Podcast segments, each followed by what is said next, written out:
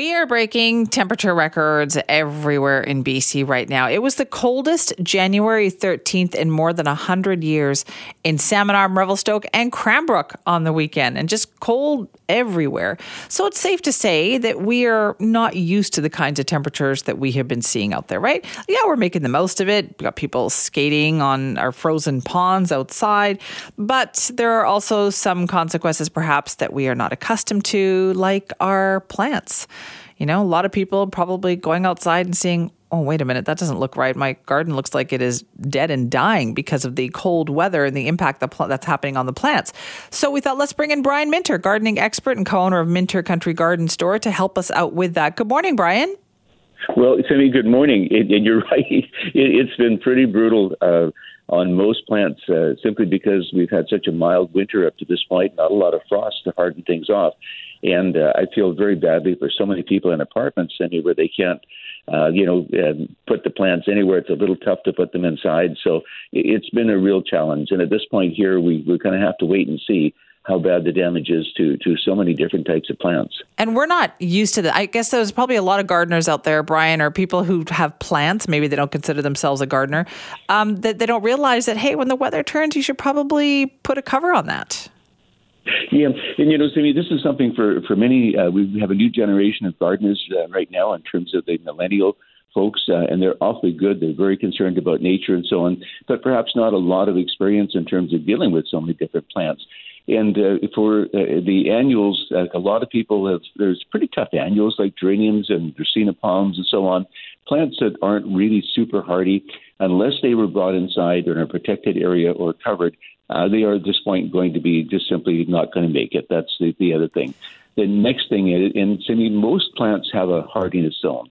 And I would say Vancouver is zone 7, the Valley is zone 6. So if you have plants that are in those zones, they're fine. The problem is when you put them in containers, you lose a zone of hardiness because you take them out of the ground where they have security of the soil to protect the roots. And so that's really part of the bigger problem. And what you have to do in those situations is first of all, and I know it's hard for some folks where they live, but to get them out of the wind, because the wind chill factor is such a real dramatic change for so many plants when they're trying to, in fact, it's cold enough already, but then you drop the temperature further. And today we have frost blankets or insulate materials to put around. And the problem is so many folks just think, well, I'll just cover them. I'll put some burlap around and so on. And it's the insulating factor that they're missing. And so that's really critical. Even in most nurseries right now, you can see a lot of their outdoor trees are covered with, cloth to protect the roots and so on. And that's really the big one. So a couple of things. Number one, if the plants are hardy and out of the wind, most likely they're going to be okay if they're zoned for that area, especially with a little bit of protection. If they're a little bit tender, I would look at camellias, for example, many of the beautiful broadleaf plants we have, like rhododendrons, in the ground. If they're a little bit tender, they're probably going to make it, but get a little bit beat up with the wind chill factor on the leaves, really desiccating and drying the foliage a lot. My bigger problem is, and my real concern is roses. Roses are magnificent to have in the garden, but when you get these cold temperatures, even in Vancouver and Victoria, if you don't, in fact, cover the bud union in the bottom with mulch or sawdust or even soil, at least 6 or 8 inches over the top, we don't know for sure if they're going to make it. And at this point here, we can't do anything. Everything's pretty much happened. It's a question of waiting now and seeing what's going to, transpire over the next few days as the temperature begins to warm. And one thing, Simi, that's really important, if when the temperature's on the rise and the frost is coming out, if you can thoroughly water your plants, rehydrate the soil and rehydrate the plants, and the broadleaf plants in particular, get water in the foliage to bring out the frost. That's going to be very, very important.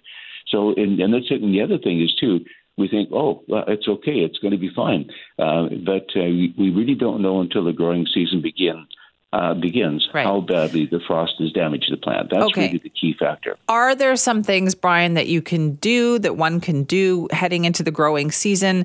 Is there an extra boost of fertilizer that these plants need? Something that, you can see, all right, they're going to need some extra help.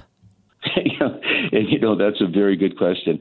The answer is just simply when the water, using water to, again, bring the frost out and essentially rehydrate the plant. That's the most important thing. It's a little late to cover things right now unless we do have cold weather coming again. But it's a wait and see because, some plants we think, oh, my gosh, I think they're gone. They're going to be fine. Other plants that look fine, they're going to be gone. So until the growing season begins, until we get consistent, warmer temperatures, you're really not going to know what's happened. So there's not a lot we can do at this particular time. Just keep an eye on things. And if we should get a bout of cold weather, this time cover them, protect them. That's really the most important thing we can do. But in terms of nutrient and fertilizer, no, there's that's not good to help. And we don't need that until the growing season. So it's kind of a wait and see and keep your fingers crossed at the same time that many of your wonderful plants you've had are going to make it. Okay, but some of those balcony plants you're talking about for people who do live in condos or they're outdoor, and a lot of them are tropical plants, right? Because they look great, and we always think, well, what's the problem, mm-hmm. right? It never gets too cold here. Are they done? Are they dead? Like if they're keeled over and frosted, is that it? Yeah, anything that's tender, anything that's tropical, anything that's annual or tender perennial, all of those plants are probably not going to make it. You never give up. You always hold out there. But until, again, we get warmer temperatures, the plant will kind of tell you very quickly if it's in bad shape. The stem will become mushy. The leaves will start dropping off, and a lot of things, indicators that show you that this plant is simply not going to make it. So it's a good lesson. The one thing about gardening to me is we learn every time. You sort of think things are going to be okay, and they're not. But it's, keeping in mind that they are really subject to, when this cold weather, needing protection, we've moved out of the wind. Those are things that we have to always remember. And anything that's a little in the ground where you can mulch it, mulching is probably one of the best things we can do. And sometimes what I really worry about, a lot of the palms that people didn't get. Oh, so many people have planted those, Brian. Yes, so many people. I know. And they not only need to be wrapped and protected, but they need something like a heat tape plugged in, put on the inside to get the, protect the severe frost from damaging them. So a lot are harder than we think. But the problem, as I mentioned earlier, is the fact that we've had such a mild winter. We haven't had that hardening off or toughening up process that a lot of plants need to, kind of toughen them up before the frost comes. And that's what we haven't. So that's the biggest danger right now. And my last worry here is about many of the winter flowering plants. Some of the witch hazel, the Chinese witch hazel, are so beautiful right now. And the people have the hellebores, the beautiful Christmas roses out in their garden right now. They're great pollinators for so many bees as well. A lot of those are going to be wilted over and look like they're absolutely dead. Rhododendron leaves are going to be hanging straight down.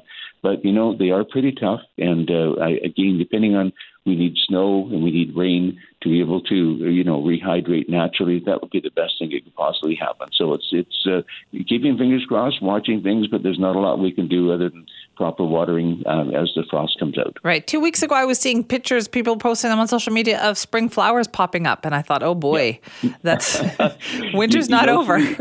I'm glad you brought that up because, we have some very early daffodils out in Chilliwack here. They're actually starting to bloom right now. And I've seen this before. The wind kind of knocked them down a bit. The cold really made them shrivel. A lot of the stems just laid down. But if we get snow and rain, bulbs are incredibly tough and incredibly hardy. They will start to come back. It's amazing what they will do. And a lot of folks are worried about bulbs out of the ground right now. And the leaves are up. They're going to be fine. Is my garlic going to be fine, though? Yeah, I was just going to mention that the garlic is going to be great. Hopefully it's in the ground. It is. Even in containers. I talk to a lot of folks up north all the time. And basically, the garlic is incredibly tough, incredibly resilient, and I promise you the garlic's going to be okay. Okay, phew, that's what I was worried about. Okay, Brian, thank you so much for that this morning.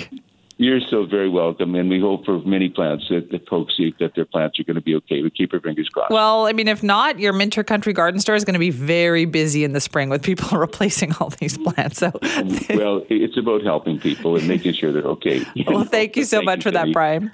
That's Brian Minter, gardening expert and co-owner of Minter Country Garden Store. I think landscape stores are going to be incredibly busy in the spring because a lot of stuff is dying. We're not used to these kinds of temperatures. Our plants aren't necessarily used to these kinds of temperatures. So as Brian points out, some of the stuff in your yard might not survive when things do warm up, though. But some excellent, excellent advice there.